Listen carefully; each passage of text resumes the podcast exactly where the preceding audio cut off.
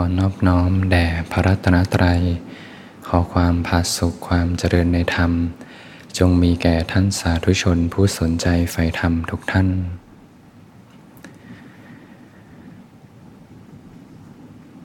ก็เป็นธรรมะยามค่ำคืน ก็ตรงกับวันจันทร์ที่ 19 กุมภาพันธ์ 2567ค่ำคืนวันจันทร์ ผ่านมาเสาร์อาทิตย์ญาติโยมออกไปทำงานกันหลาย ๆ ท่านนะก็ถือโอกาส พักกายพักใจ เรื่องราวจะหนักแค่ไหนในวันนี้ ก็ผ่านไปหมดแล้วนะถือโอกาสกลับเข้าสู่เส้นทาง เพียงแค่มาฟังธรรมปฏิบัติธรรมร่วมกันเนี่ยก็ค่อยๆกลับสู่เส้นทาง ให้ใจได้ สร้างความคุ้นเคยนะสร้างความคุ้นเคยในการฟังธรรมปฏิบัติธรรม รักษาศีลเจริญภาวนานะด้วยใจที่อ่อนโยนนะใจที่อ่อนโยนก็รู้เนื้อรู้ตัวได้ง่ายนะมีสติสัมปชัญญะเกิดขึ้นมาได้ง่าย รู้สึกตัวสบายๆอยู่นะบางท่านถนัดรู้สึกถึงลมหายใจ ก็รู้สึกถึงลมหายใจ ด้วยใจที่อ่อนโยนนะ ก็จะค่อยๆกลับสู่เส้นทางธรรมนะจะสงบหรือไม่สงบก็ไม่ว่าอะไรนะสิ่งที่สำคัญที่สุดเลยระหว่างนั่งสมาธิสงบกับไม่สงบเนี่ยยิ่งสำคัญยิ่งกว่านั้นเลย คือการกลับเข้าสู่เส้นทางนะต่อให้โยมมานั่งไม่สงบทั้งบัลลังก์เลยนะก็คุ้มค่านะหรือว่าจะสงบก็ตาม สิ่งที่สำคัญกว่านั้นคือการกลับสู่เส้นทางกลับสู่เส้นทางธรรม สิ่งนี้สำคัญที่สุดเลยนะจะเกิดล่องวิถีใหม่ จากการฝึกจากการฝืน จนจุดหนึ่งจะเริ่มเกิดสมดุลสมดุลแห่งธรรมจะนำไปสู่จุดนั้นสำคัญที่สุดเลยนะการที่กลับสู่เส้นทางสำคัญยิ่งกว่าสงบไม่สงบอีก จนวันหนึ่งเนี่ย ถ้าเริ่มข้ามพ้นอะไรบางอย่างไป จะอยากนั่งสมาธิเองเลย จะไม่อยากวุ่นวายกับโลก ต่อให้ไม่สงบก็มานั่งสมาธิ ต่อให้จะสงบไม่สงบก็นั่ง พอเริ่มก้าวข้ามอะไรบางอย่างได้แล้วนะอย่างโยมมาฟังธรรมตอนเช้าตอนค่ำเนี่ยรู้สึกเป็นภาระไหมที่ต้องฝึกฝืนมาฟังธรรมปฏิบัติธรรมนะ ก็คงจะไม่นะ เพราะมันเลยจุดนั้นไปแล้วเนี่ยเนี่ยสิ่งนี้เป็นสิ่งที่ดีนะ จะนำไปสู่สมดุลแห่งธรรมที่จะเกิดขึ้นสำคัญที่สุดสำคัญยิ่งกว่าสงบกับไม่สงบอีก ต่อให้มาฟังธรรมแล้วหลับก็ยังดี ยังดีกว่าไปนอนเล่นอยู่ที่บ้านนะเป็นการสร้างความคุ้นเคยในการเข้าสู่เส้นทางธรรม สิ่งนี้สำคัญมากเลย ยกตัวอย่างสมมุติว่า พระเข้ามาบวชใหม่แล้วกัน ต้องตื่นแต่เช้า ตื่นมาก็โอ้ยทำไมต้องทำไมต้องตื่นแต่เช้า จะมีเสียงบ่นแบบนี้อยู่ตลอดนะเสียงบ่นแบบนี้บ่นบ่นบ่นต้องมาสวดมนต์ตอนเช้า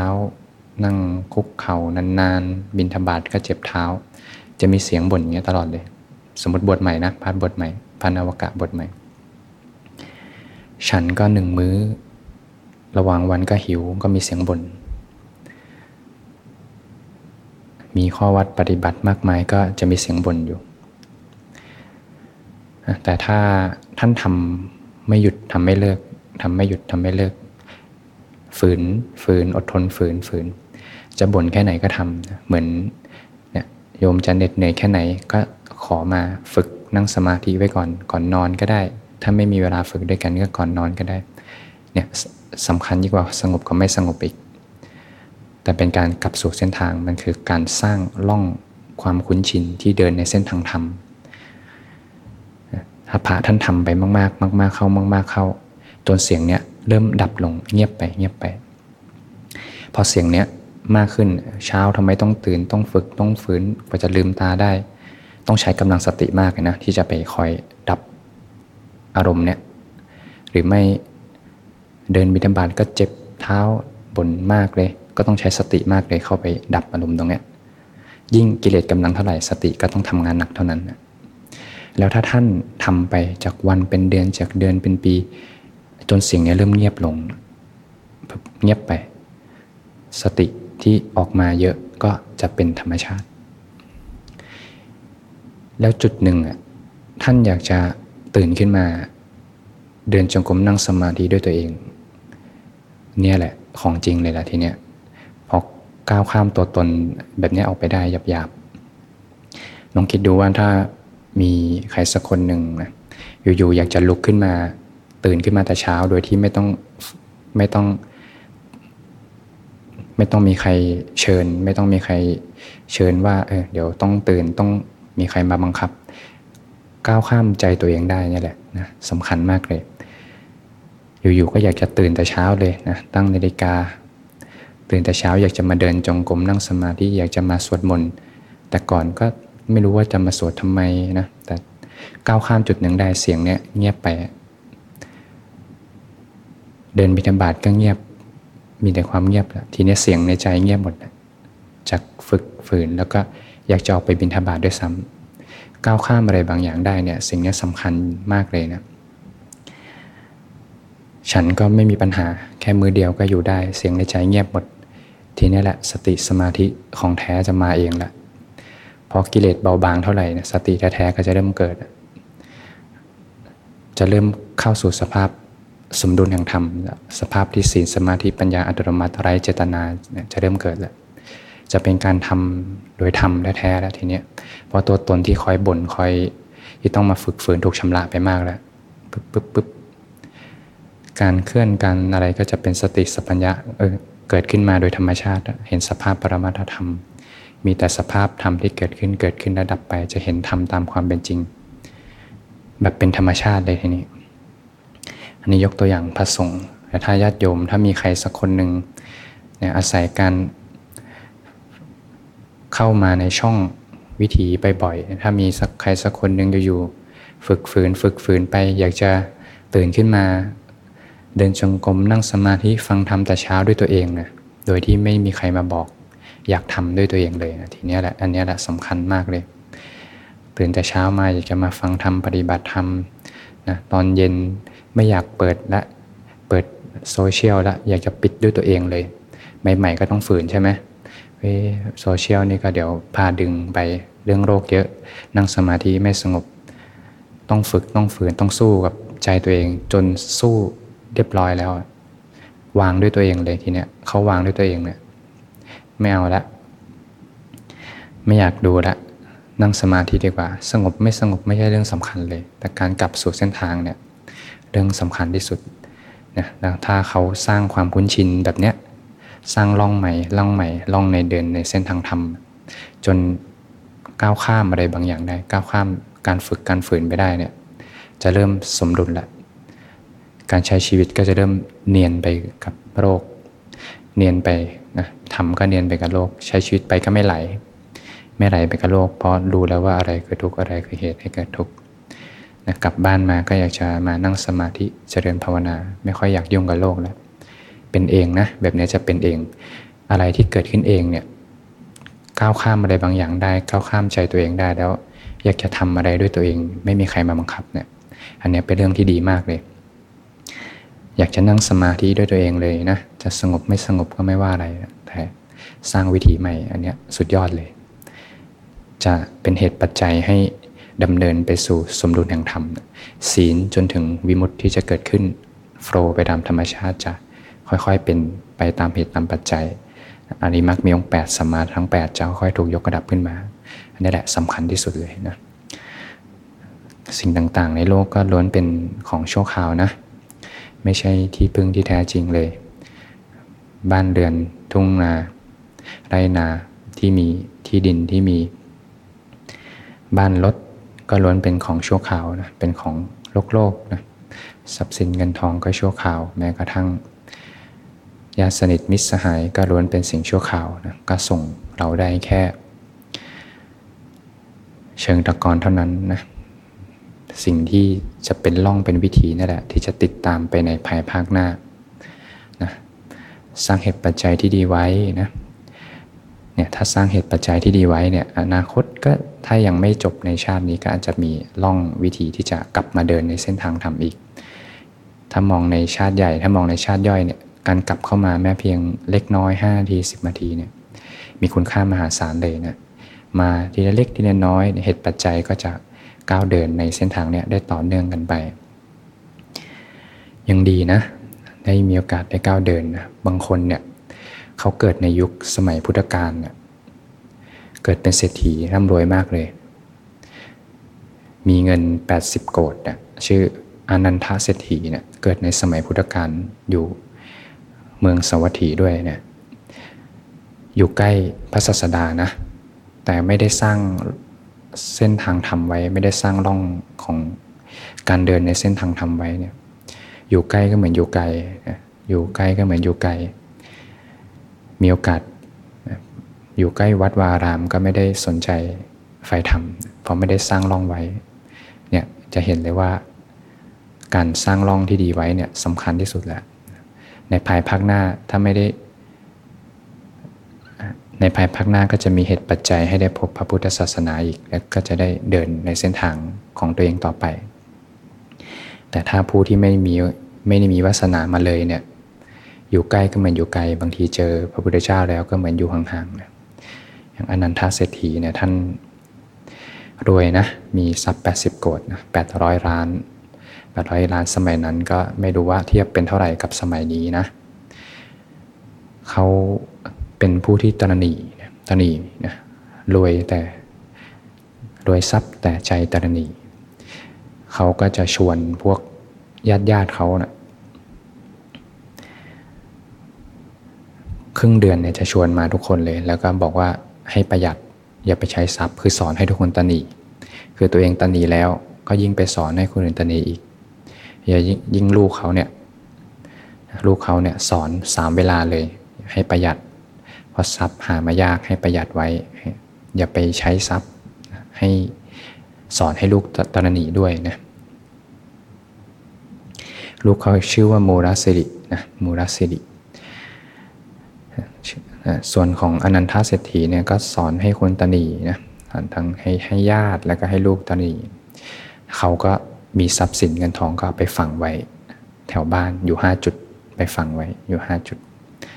ทีนี้เขาก็ใช้ชีวิตไปนะจนวันหนึ่งเนี่ยเขาเสียชีวิตลง ด้วยใจที่ตนีใจที่เป็นอกุศลเนี่ยก็เป็นเหตุปัจจัยให้เขาไปเกิดเป็นลูกของจันทานเป็นเกิดเป็นลูกของจันทานขึ้นมา พอ ตั้งอยู่ในคันเนี่ยผู้เป็นแม่ก็เริ่ม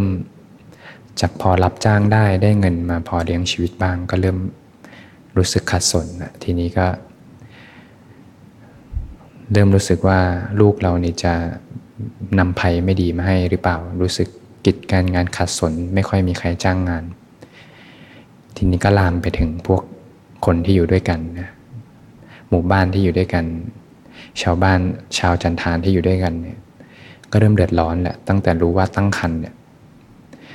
เดือดร้อนกันหมดเลยทุกคนเนี่ยเดือดร้อนกันหมดหาทรัพย์ไม่ได้เลย ติดขัดมาก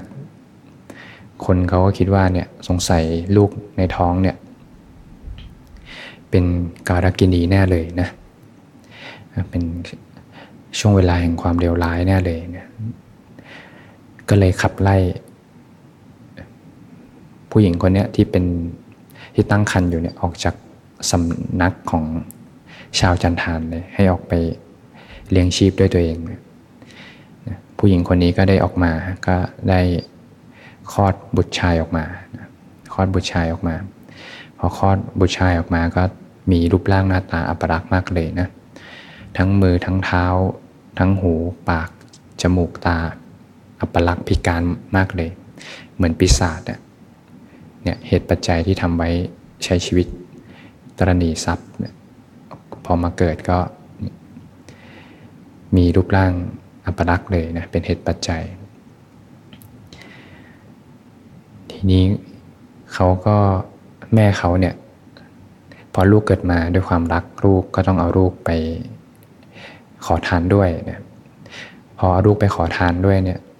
แทบไม่ได้เลย ไม่ได้มีอะไรจะมาเลี้ยงชีวิตตนและชีวิตลูกเลย รู้สึกขัดสนไปหนักนะหนักกว่าเดิมอีก ทีนี้ก็เริ่มลองเก็บลูกไว้ที่บ้านนะแล้วก็ออกไปขอทานด้วยตัวเอง ปรากฏว่าเริ่มมีคนมาให้ทาน ทีนี้ก็เริ่มรู้แล้วว่าลูกเราสงสัยเป็นปีศาจร้ายแน่เลยนะนำเรื่องร้ายมาให้ พอตั้งแต่ตั้งครรภ์มาก็ชีวิตก็แย่ชีวิตก็แย่ ชีวิตคนในหมู่บ้านก็แย่กันหมด เป็นปีศาจร้ายแน่นอนเลยก็เลย ให้ลูกเนี่ย พอเริ่มลูกเริ่มโตขึ้น เริ่มโตขึ้น ประคองสักพักหนึ่งพอลูกเริ่มโตนะก็ให้ทานใบหนึ่งแล้วก็ให้ไปขอทานเองแล้วกันนะเขาก็ไปขอทานเองเนี่ยลูกเด็กคนนี้ก็ไปขอทานเองนะเขาก็เดินไปเดินไปอยู่ในเมืองนี่แหละ เขาเริ่มระลึกชาติได้ เขาเริ่มจำเส้นทางกลับบ้านได้เนี่ยเด็กระลึกชาติได้แล้วทีนี้เหตุปัจจัยเก่า เริ่มรู้แล้วว่าเนี่ยบ้านหลังเนี้ยเคยอยู่ เคยเป็นเศรษฐีในบ้านหลังเนี้ยก็เริ่มเข้าไปที่บ้านจะกลับเข้าไปที่บ้าน ทีนี้ก็ไปเจอพวกคนใช้เนี่ยคนใช้ของที่บ้านเนี่ย เขาก็เห็นว่าเป็นตัวประหลาดเนี่ยเขาก็ลุมทำลายลุมทำลายแล้วก็ไล่ออกไป ไล่ออกจากบ้านบังเอิญว่าพระสมมาสัมพุทธเจ้า และพระนนท์ท่านเดินทางมาพอดีนะมาพบตอนบิณฑบาตตอนเช้าพอดีเนี่ยพงก็จะทราบเหตุทั้งหมด แล้วก็ให้พระนนท์เนี่ยไปตามลูกชายลูกชายของเด็กขอทานคนเนี้ยชื่อชื่อ มูรสิริเศรษฐีเนี่ยตอนนี้เป็นเศรษฐีไปแล้ว รับมรดกต่อจากพ่อ ก็ไปตามมาเพื่อจะชี้ให้เห็นธรรมอะไรบางอย่าง ให้เห็นสัจธรรมอะไรบางอย่าง พอลูกชายมาแล้วประชาชนประชาชนทั้งหลายมารวมตัวกันพระองค์ก็ได้ตัดบอกว่าเด็กจันทานคนนี้เขาระลึกชาติได้เนี่ยเขาจำบ้านของเขาได้ เพราะว่าเขาเคยเป็นอนันทเศรษฐีเนี่ยเป็นพ่อของ มูลสิริเศรษฐีเนี่ยมูลสิริเศรษฐีก็ไม่เชื่อนะไม่เชื่อไม่เชื่อที่พระสมมาสัมพุทธเจ้าตัด พระองค์ก็ได้ให้เด็กขอทานคนเนี้ยไปชี้ขุมทรัพย์ที่ซ่อนไว้ห้าแห่งในบ้าน เด็กก็ไปชี้ได้หมดเลย ขุดออกมาก็เจอทรัพย์ หลุมนี้ก็เจอหลุมสองหลุมสามหลุมสี่หลุมห้าเจอทรัพย์หมดเลย ทีนี้ทุกคนก็เชื่อแล้วนะเด็กขอทานระลึกชาติได้ว่าทุกคนก็เห็นสัจธรรมกันหมด ลูกมุลสิริเศรษฐีก็ซาบซึ้งในธรรมนะตั้งตนอยู่ในพระรัตนตรัยนะก็ได้เป็นเรื่องราวสอนธรรมนะความตรณีนะก็เป็นเหตุปัจจัยนะให้สู่ความ ขัดสนนะขัดสนก็ไปเกิดในกรณีทรัพย์นะก็ไปเกิดอยู่ในตระกูลที่ไม่ดีนะไม่ได้มีทรัพย์สินเงินทองรอเลี้ยงชีพต่อเลี้ยงชีพนะแล้วก็จะได้เห็นมิติอย่างหนึ่งถ้าไม่ได้สร้างร่องวิถีไว้เลย ต่อให้อยู่ใกล้ก็เหมือนอยู่ไกลนะเกิดมาอยู่กรุงสวัสดีแท้ๆแล้ว อยู่ใกล้พระศาสดาแล้ว อยู่ใกล้วัดวาอาราม แต่ก็ไม่ได้มีโอกาสที่จะ ตื่นขึ้นมาความมืดก็บังไปหมด ความตันีก็บังไปหมด อยู่ใกล้ก็เหมือนอยู่ไกลนะ แต่ถ้าเราเนี่ยสำคัญที่สุดเลยถ้าเราได้เริ่มกลับเข้าสู่เส้นทางนะต่อให้มานั่งสมาธิต่อให้จะฟุ้งทั้งบัลลังเลยนะเรื่องเล็กโยมนะเรื่องเล็กนิดเดียวเองสิ่งที่ยิ่งใหญ่กว่านั้นคือการกลับสู่เส้นทาง มันจะเป็นการสร้างร่องวิถีไว้ ในภายภาคหน้าเมื่อไปเกิด ที่ไหนแห่งใดถ้ายังไม่จบจะมีเหตุปัจจัยให้มาก้าวเดินในเส้นทางนี้อีกเดี๋ยวเมื่อก้าวเดินในเส้นทางนี้ ก็จะพบเส้นทางของตัวเองขึ้นมานะ